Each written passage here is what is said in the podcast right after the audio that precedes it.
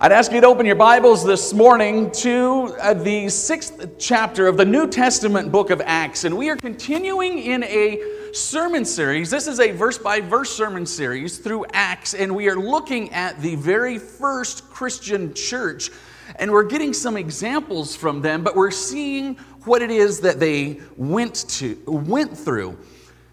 In chapter 6, when we started last week, we saw that this church was experiencing some difficulties. There were some issues with the widows, with some Jewish widows, and, and there's Jewish widows who are local to Jerusalem, and there were some Jewish widows that came from other parts of the world, and we call them Hellenistic widows. They are, they are Greek, they speak Greek, and so there was a racial issue going on within the church. And what we saw the apostles do, now, mind you, there's 12 apostles, and we had spoken last week that there's possibly up to 30,000 people as part of this first church. If not 30,000, there's a lot of people.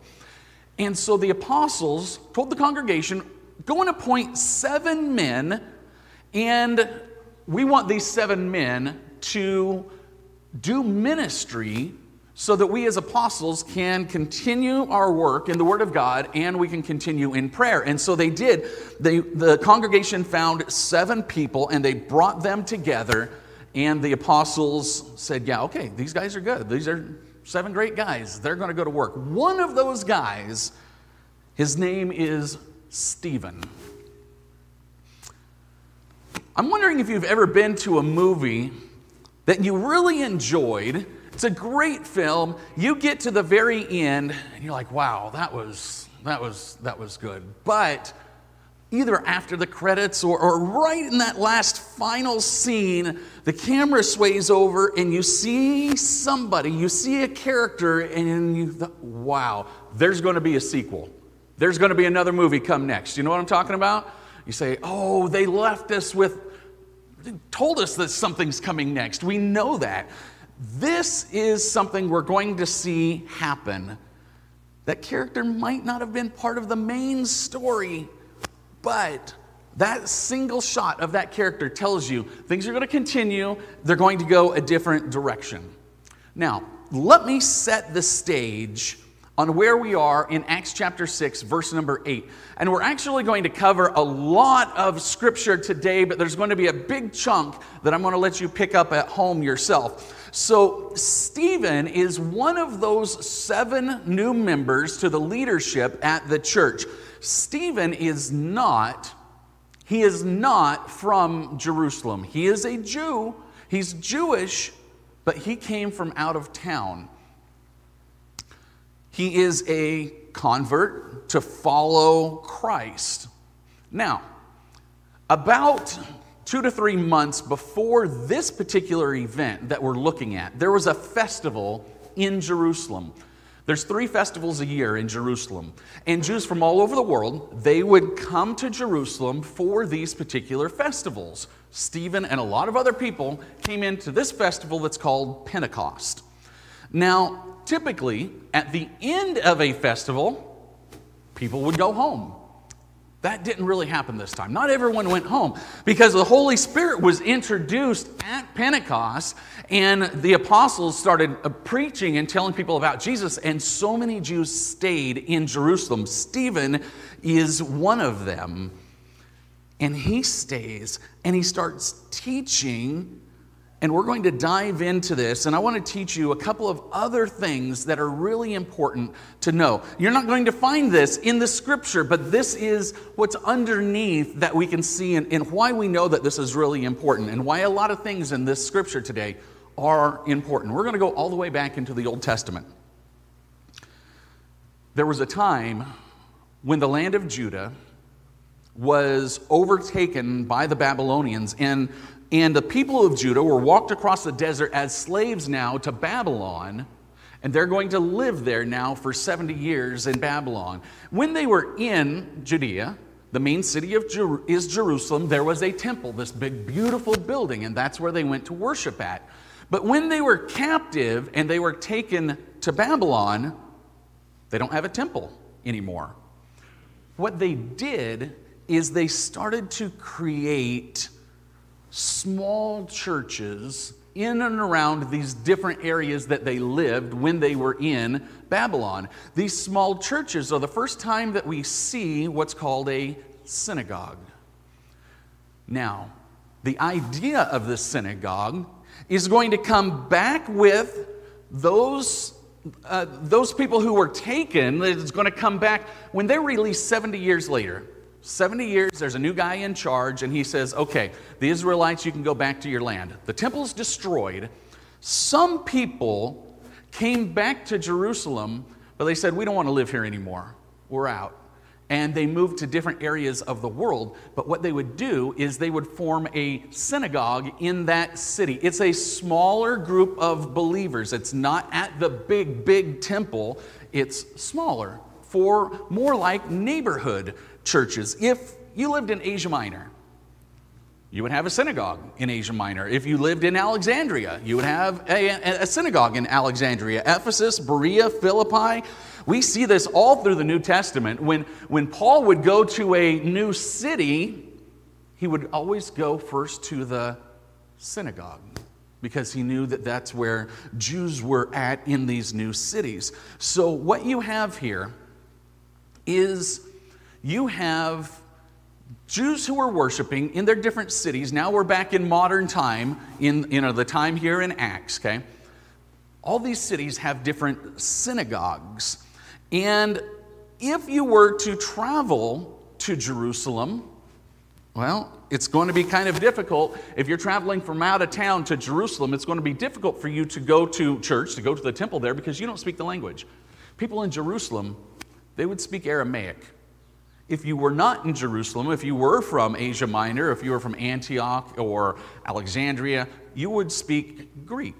So, how are you going to go to church? This is what happened.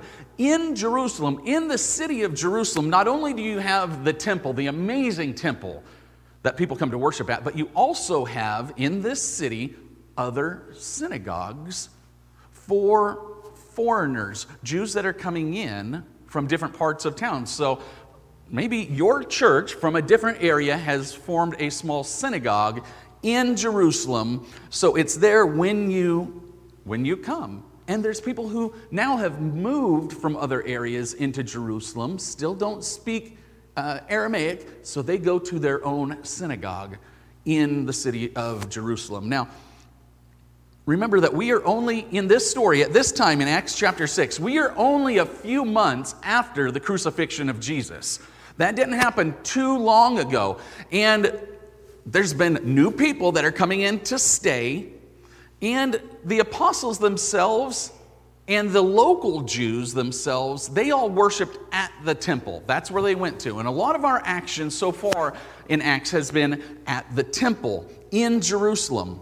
This is an amazing campus. The temple to the Jews in Jerusalem and throughout this part of the, of the world this was a very honorable place to be. The temple itself was a place of reverence, it was a really, really important place.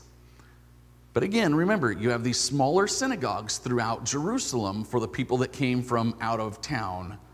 And that's really important as we set up what we're looking at today. I'm in Acts chapter 6, and we are starting in verse number 8. Now, Stephen a man full of God's grace and power, performed great miracles and signs among the people. Opposition arose, however, from the members of the synagogue of the freedmen, Jews from Cyrene and Alexandria, as well as the province of, of Cilicia uh, and Asia, who, became, who began to argue with Stephen.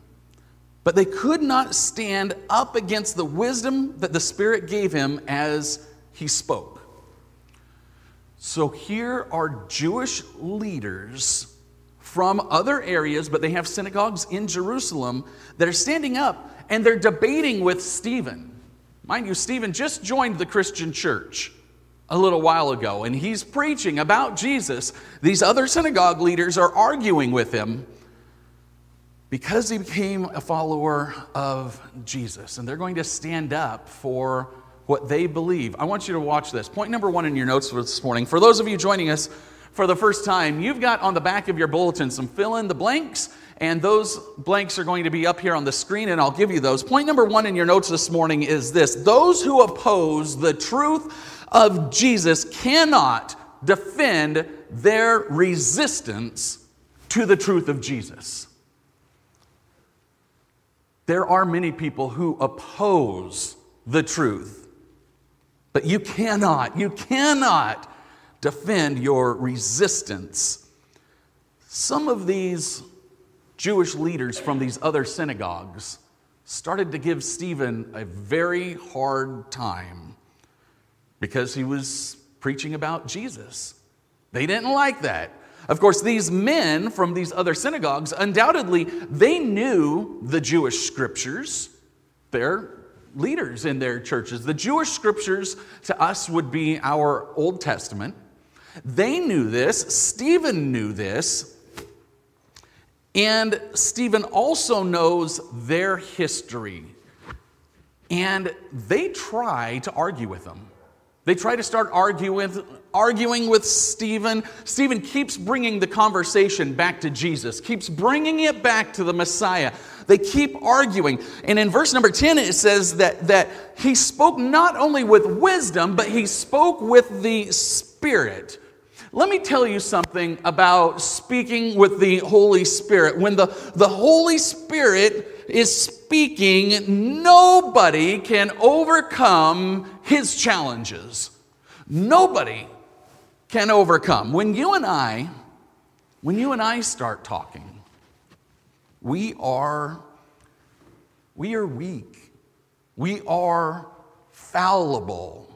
Sometimes, I'm going to tell you a secret, sometimes we are wrong. Have you Okay, maybe nobody else. Sometimes I am wrong. Maybe nobody else fits that. But when the Holy Spirit speaks, he speaks with strength. He speaks with infallibility. There are no errors. There's not a chance that he is wrong. The Holy Spirit is always speaking truth. Always speaking truth. That's what the Holy Spirit is speaking now through through Stephen. I wonder I wonder if you have ever spoken the truth of Jesus Christ, the, sal- the, the, the salvation that comes with a life in Christ. I wonder if you have ever spoken that to somebody and they didn't believe you. If you haven't, you will. That will happen. Here, Stephen is speaking the truth about Jesus. And mind you, he's technically only been a Christian for a couple of months, and he's already full of wisdom and full of the, the Spirit. I want you to see what a couple of months of being a Christian does to a person. So, Stephen knew the history of the Jews, but he's only been around the apostles. He's only been learning for a couple of months even a couple of months in the presence of Jesus can change lives. Even a moment, even a moment in the presence of Jesus can change lives. Stephen did not have 30 years of Christian education under his belt. He didn't. Two or three months. Can God use somebody with two or three months? Who's been, who's been just in his word, who loves Christ? Abs- absolutely. Absolutely. I wonder if you, in an argument with somebody,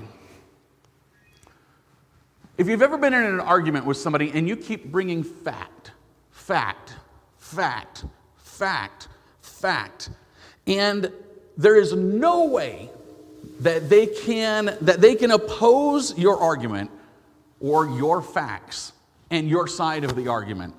You know what sometimes will happen here? Somebody you're arguing with, they will go off the rails, they will go in a totally different direction. Eh, yeah, you ever find yourself in an argument and, and you are way down there? You started here, but you're way over there for some reason? Like, what happened? How, how, how did we get over here? What? I, don't, I don't get it. See, people will take those conversations way off point But here's the thing truth, the truth about Jesus is truth. It does not change. But there are people, and you know somebody, who will not accept the truth. It doesn't make it any less truth. It's the truth. You can't change that. But some are just not going to accept it. Here's something else that we see that happens in these type of arguments. And maybe you've been through this before. If somebody is if somebody is outwitted, maybe somebody is overmatched in their argument, maybe they'll start trying a different tactic. Sometimes Sometimes when they can't argue with you because you've got truth on your side, maybe they'll start calling you names, right? They'll make it personal. Maybe they will start putting you down. Maybe they'll they'll they'll take continue their conversation, but they will change the way that they are attacking. If you've never seen that happen either, you will. Because you can't stand up to the truth and win an argument when the truth is Jesus.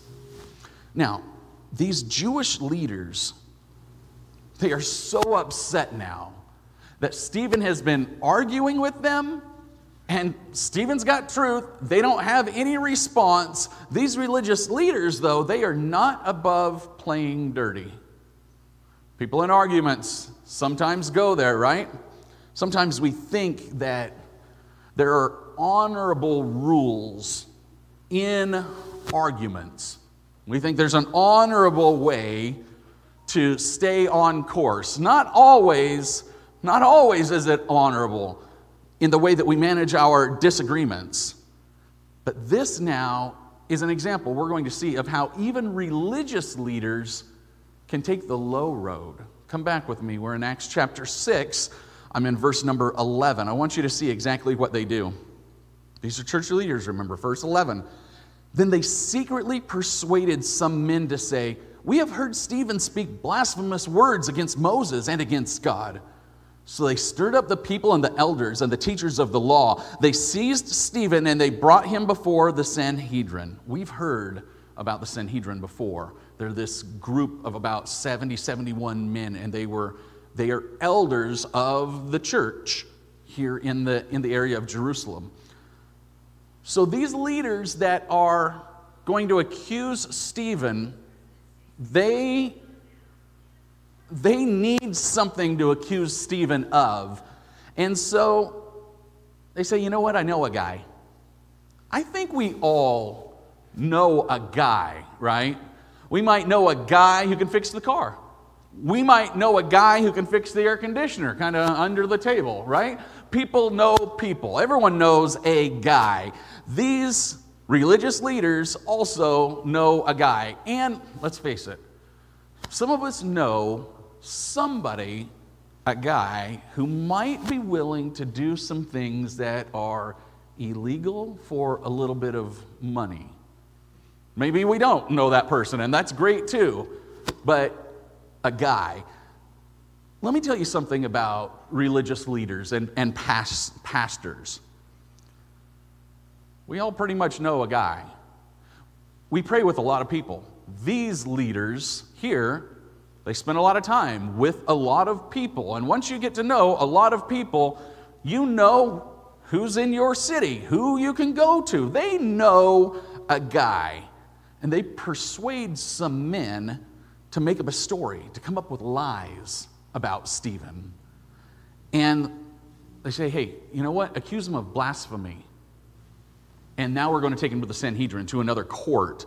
And we just need you to stick to this story. See, they know a guy.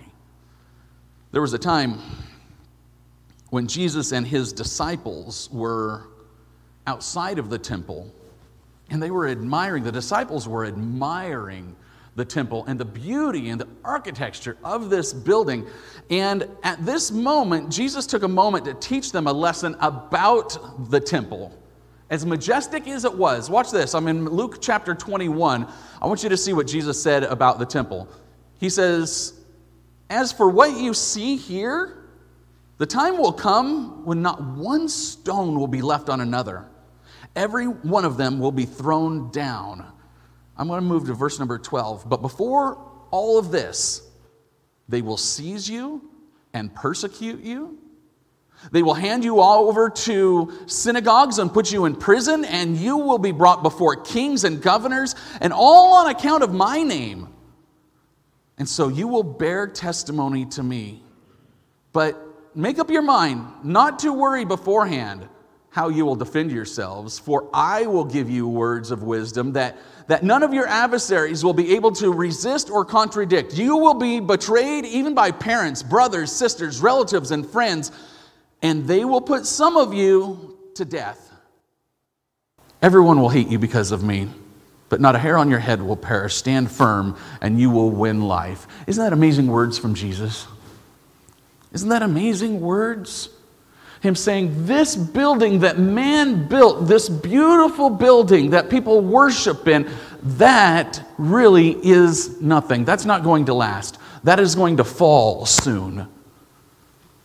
This whole idea of finding false witnesses, bringing people to lie, this isn't the first time that this has happened. These elders accusing Stephen and going to find the guy, a guy, a couple of guys. I don't know if they show up in a white van with trench coats or not, but those are the kind of guys that we're talking about, okay? This has happened before. It actually happened to Jesus the night that Jesus was arrested. Follow me to Matthew 26. I'm in verse number 57. Matthew writes this Those who had arrested Jesus took him to, uh, to Caiaphas, the high priest, where the teachers of the law and the elders were assembled. The chief priests and the whole Sanhedrin were, watch this, looking for false evidence against Jesus so they could put him to death. But they didn't find any, though many false witnesses came forward. So it seems to be seems to be that these religious leaders in Jerusalem, can we say these guys are dirty?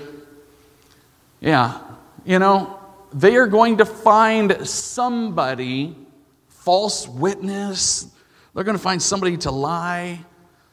Jesus was accused of blasphemy. Stephen is accused of blasphemy. Let's look at blasphemy. It's, it's really it's a simple act of insulting God or a lack of giving reverence to God. That's blasphemy, insulting God. Now, is that something that has a provable consequence? Anyone can say you insulted God, right? It's not as if it's not murder, like you killed somebody and we can see evidence here. People could say, oh, yeah, blasphemer. You know, this, this, this guy spoke against God. You can get false witnesses to say that. If we go all the way back in the Bible, into the Old Testament, blasphemy was so important, even to God, that God gave Moses instructions when it comes to blasphemy because it's speaking against God. I'm in Leviticus right now, chapter 24, verse number 13. Then the Lord said to Moses, Take the blasphemer outside the camp. All of those who heard him are to lay their hands on his head, and the entire assembly is to stone him. Yeah. So, blasphemy, speaking against God, or insulting God, or insulting and not bringing reverence to the temple, death penalty. No joke, death penalty. There's still some countries in our world where that is the truth. And here in Jerusalem, though, and, and in this Roman area, you don't sit on death row for 15 years, 20 years. Uh uh-uh. uh No, your, your sentence is almost immediate. If you are accused and found guilty of blasphemy, you are about to draw your very last breath. That's it. So here's Stephen in front of the Sanhedrin, this group of religious leaders and liars have just stepped up to accuse him of blasphemy. Well, I want you to see what the high priest says. Because the high priest is going to run this court. Acts chapter 7, verse number 1, really simple. And then the high priest asked Stephen, Are these charges true? Wow, we saw that when Jesus was in front of them, right? We saw that. Here's point number two in your notes there is no limit to the distance the enemy will go to try and silence the gospel. There is no distance too far. There is no limit to how far the enemy, Satan, will go to try and silence the gospel. Let's not be surprised when persecution for our faith comes to our shores. We see persecution for our faith in other nations, in other, in other continents. Asia, Africa, really having a hard time right now. There's other places in uh, northern Eastern Europe that we're finding that. But it is something that, that continues to, to sneak into our nation, and it is going to happen. Persecution will come. Don't be surprised when it comes. If you have never been looked down upon because of your faith in Jesus, get ready because it will happen. I'm not saying that, that you're going to be thrown in a pit and stoned, but it will happen. The one thing that, this is one thing that I love about the Bible, is that it has a solution. Jesus has solutions to our problems before we even know that we have the problem. This is really cool. It's the last of the Beatitudes in Matthew chapter 5. I'm in verse number 10. Jesus says this Blessed are those who are persecuted because of righteousness, for theirs is the kingdom of heaven. Blessed are you when people insult you, persecute you, and falsely say all kinds of evil things against you because of me. Jesus already has, already has an answer for you being looked down upon because of your faith. He says, Blessed be. He doesn't say, I'm going to send angels to protect you, I'm going to give you a force field so rocks are going to bounce off. No, he just simply says, Blessed are you when people insult you because of me.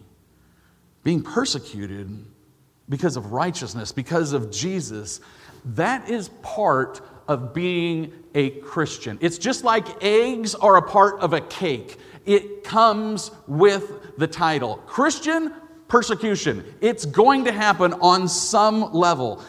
Here, Stephen now, remember he was just asked a question a minute ago from the high priest. He's going to get an opportunity to step up and answer that question. I want you to see what he says. I'm in Acts chapter 7, verse number 2. It'll be up on the screen behind me. To this, he, Stephen, replied, Brothers and sisters, listen to me. All of these people who are gathered here. That means that it's not just the Sanhedrin, which is all men, that there's other people who have joined this congregation. He gets everyone's attention, and he's going to bring his argument, and he's going to bring wisdom, and he's going to bring truth, the truth of Jesus, front and center in his argument. Now, I'm going to skip. I don't like skipping a lot of scripture, but we're going to skip about 49 verses, and I'm going to ask you to read this at home. Because Stephen, what he's going to do, he is actually, he's in front of all these people and he's going to start preaching. And he's going to go deep into Israel's history, which they all know because they're Jewish. They know Israel's history. He's going to go all the way back to Moses. He's going to go back to Abraham in his argument. He's going to say, This is what happened and this is how it leads to Jesus. This is what Moses did and this is how it leads to Jesus. This, this, this is all in your history and this is how it leads to Jesus. He starts preaching to all of these people. It's the only sermon that we have recorded from Stephen in the Bible at all. He's only been a follower of Jesus for a couple of months, and he knows his Jewish history. He's going to use that in his argument to tell people this is why. This is why this is happening. It's as if Stephen is actually preaching forcefully to everyone who is congregated around him. But there's one thing that he realizes he realizes that he is standing in front of a group of men who can order his death right then. All these guys have to do is this they have to look over at that guy. It's, it's, like, it's, it's like that, um, uh, who, who is it? That guy in the, in the police suit that's next to Judge Judy. You know who, uh, what I'm talking about? Yeah, all he has to do is look over and nod, you know, and take him away. He knows that he is up now against liars who are lying about what he's been doing. He hasn't been blasphemous, but they're bringing that. What Stephen chooses to do with his 15 minutes of fame, this is his moment in front of the crowd, a crowd that wants to kill him. What he decides to do is preach about Jesus. He decides to bring a message. He decides to tell people why, who. This is the salvation that comes with knowing Jesus. He decides to tell them something that they don't want to hear, but something that they need to hear. Do we know people in our life like that? that we have something to tell them that they don't want to hear, but they need to hear. We know people, right? Here was Stephen in front of a huge crowd. I wonder if, with our last breath, might be in a hospital bed, it might be in front of a crowd of people that want to stone you. Are we saying things like, you know, tell my family that I love them? Or, hey, here's the secret password to the bank account? Are we telling people where the bodies are? Or are we preaching? Stephen knew, I might not have another opportunity. I'm going to preach to these guys, to all these people. I'm going to tell them about Jesus. And then he gets to the end of his sermon. I think this is kind of what ticks him off a little bit more. I'm in Acts chapter 7, I'm in verse number 51. Now, imagine, imagine that guy that you're accusing. Everything is quiet. He's talking. This is what he says. Verse 51 You stiff necked people. it's not a great way to start. Your hearts and ears are still uncircumcised. You are just like your ancestors. You always resist the Holy Spirit. Was there ever a prophet your ancestors did not persecute? They, they even killed those who predicted of the coming of the righteous one, and now you have betrayed him and murdered him.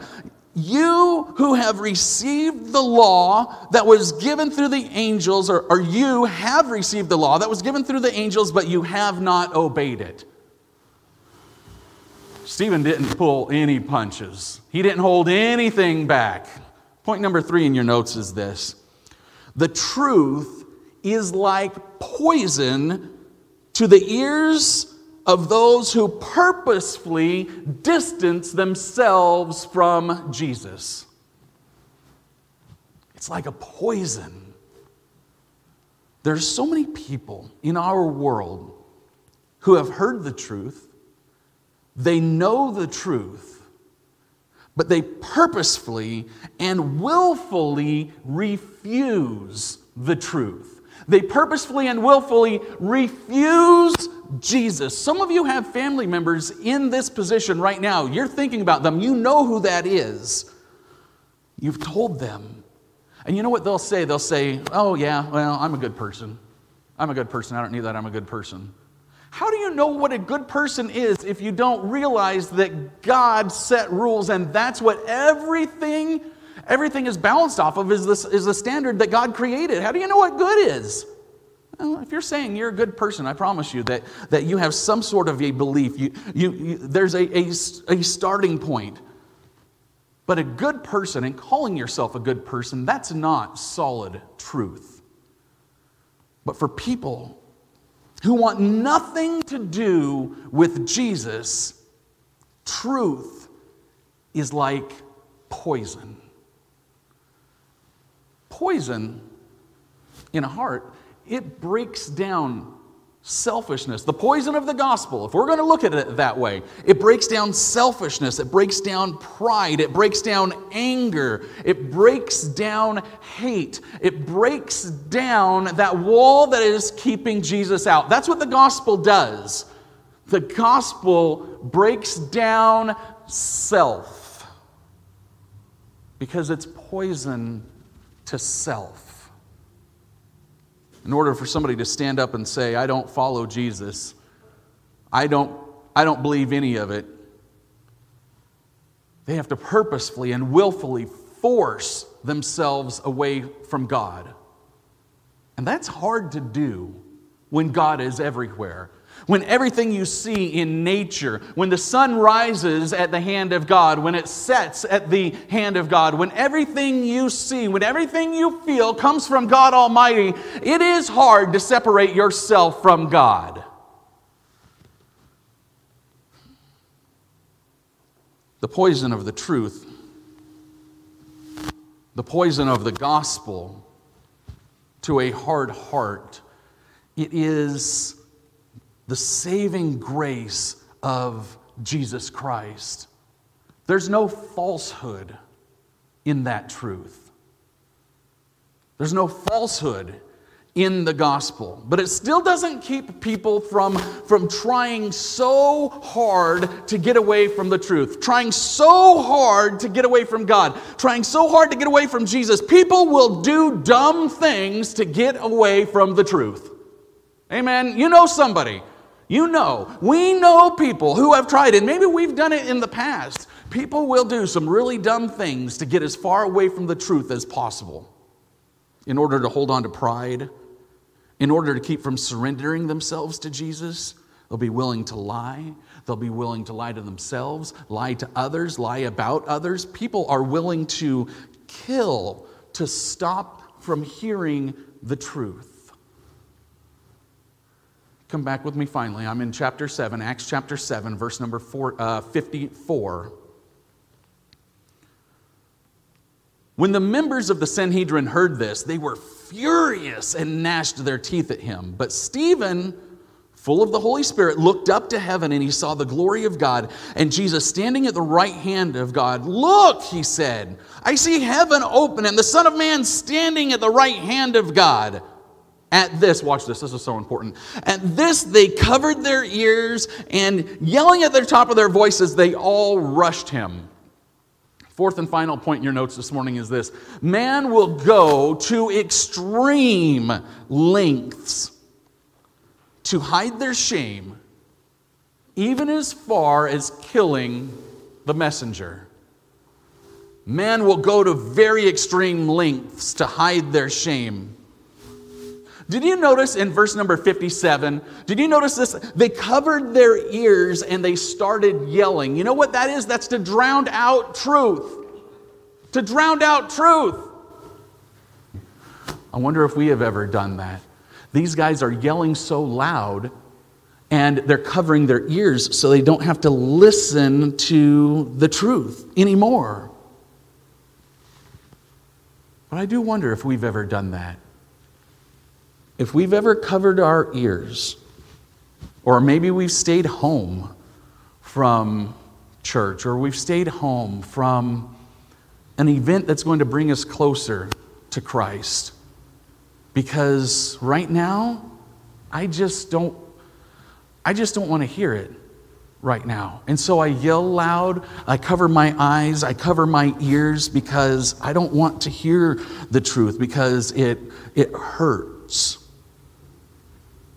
It happens that moment when we are doing something that we know that we shouldn't be doing and we're, we're feeling guilty about it and, and we just want to hide our shame. We want to get away. We're hoping if, if, if, I, if I turn my Bible over, Jesus won't see me. If I put the newspaper over my Bible, Jesus won't see me. See, our culture will cover their eyes and will start yelling so loud so they don't have to listen to the truth. They'll cover their eyes. They will, they will purposefully go into the public square. It might, be, it might be YouTube, it might be Twitter, it might be wherever people are talking about Jesus. They will go wherever they can to fight and to argue that truth. Anything that they could do to cover their eyes, to close their ears, to yell so that they can't hear it and others can't hear it either. They don't want me here today preaching about sin. They want me here preaching about prosperity preaching about health and wealth, they don't want to hear about sin. They want to make noise so they don't have to listen. Our culture will go even further than that. I'm going to finish this out in verse chapter 7 verse number 58. They dragged him out of the city and began to stone him. Meanwhile, the Witnesses laid their coats at the feet of a young man named Saul. And while they were stoning him, Stephen prayed, Lord Jesus, receive my spirit. And then he fell on his knees and he cried out, Lord, do not hold this against them. And when he had said this, he fell asleep. That's a very easy way of saying that they killed him. They took rocks threw enough rocks at him that they, they killed him. Stephen became the first martyr, somebody who dies for their faith, the first Christian martyr for Jesus. But he's not the last. We're going to continue moving through Acts, and you're going to see this happen time and time and time and time again. It is onto their pride, who hold on to their, their selfishness, who refuse to surrender themselves to Jesus. It's when that spiritual disability takes over, that spiritual disability of self first. People will get as far away from God as they can. And not only will they live far away from God, in this life, eventually, without a heart change, they will live far away from God for eternity. And that yelling and that gnashing of teeth that comes later, that's not just yelling and covering your ears. That is yells and cries. And that is a lake of fire. And that is gnashing of teeth because of a choice to be distant from God. Stephen may have died proclaiming the word of God, but the last thing he saw was the glory of God. And he saw Jesus standing at the right hand of God. There's going to be more in Acts. We're going to see this. But this last scene in Acts chapter 7, we see this crowd. They're angry, maybe they're in a circle around this Jewish man that they literally just threw rocks at him until he died. And you can somewhat hear the celebration of these men. Maybe they're giving each other high fives. Maybe, maybe they're maybe a big chest bump, like, hey, we got him. We took care of him. Maybe they're giving each other congratulations that they've just killed Stephen. And, and you see they just start walking the dusty roads going back to their home elsewhere in Jerusalem. And we see the credits start to roll. But before everyone leaves, the camera turns and focuses on one man. In Acts chapter 8, verse number 1, says this And Saul approved of them killing him. The story moves on. The story continues. There's a sequel. Stephen has been killed. But there's a character that's going to take this story forward. And I'll just give you a spoiler alert. This is not one of those movies that has an amazing superhero. No, this is one of those anti hero movies. This is one that has a very strong villain. And he was standing right there watching this, and he approved of this. There are people who we know in our world who are going to do anything they can to stay as far away from Jesus as they can. We still have a job. We still have a job to preach to them, to teach them, to tell them, to love them, to pray for them. That's our job. And it might be going to somebody else and doing the same thing. That persecution's there. We know it's there. Jesus prepared us for it. He said, Blessed are you when you take heat in my name. You will, don't stop. You have to. Please do. That's how we spread the gospel. That's how we spread the gospel. We tell people, we have to tell people sometimes things that they don't want to hear. Every heart has to make a decision. It's not up to us to make a decision for somebody else, it's up to us to tell somebody else. It's up to us to spread the gospel. In Acts 1 8, they were told, the apostles were told to spread the gospel in Jerusalem, Samaria, and to the ends of the earth. Here, we're in Jerusalem. That's what's happening right now. You want to see Samaria and the ends of the earth, be with us in the next few weeks. But that's our job. Persecution's there, but we don't stop because of it. Will you pray with me?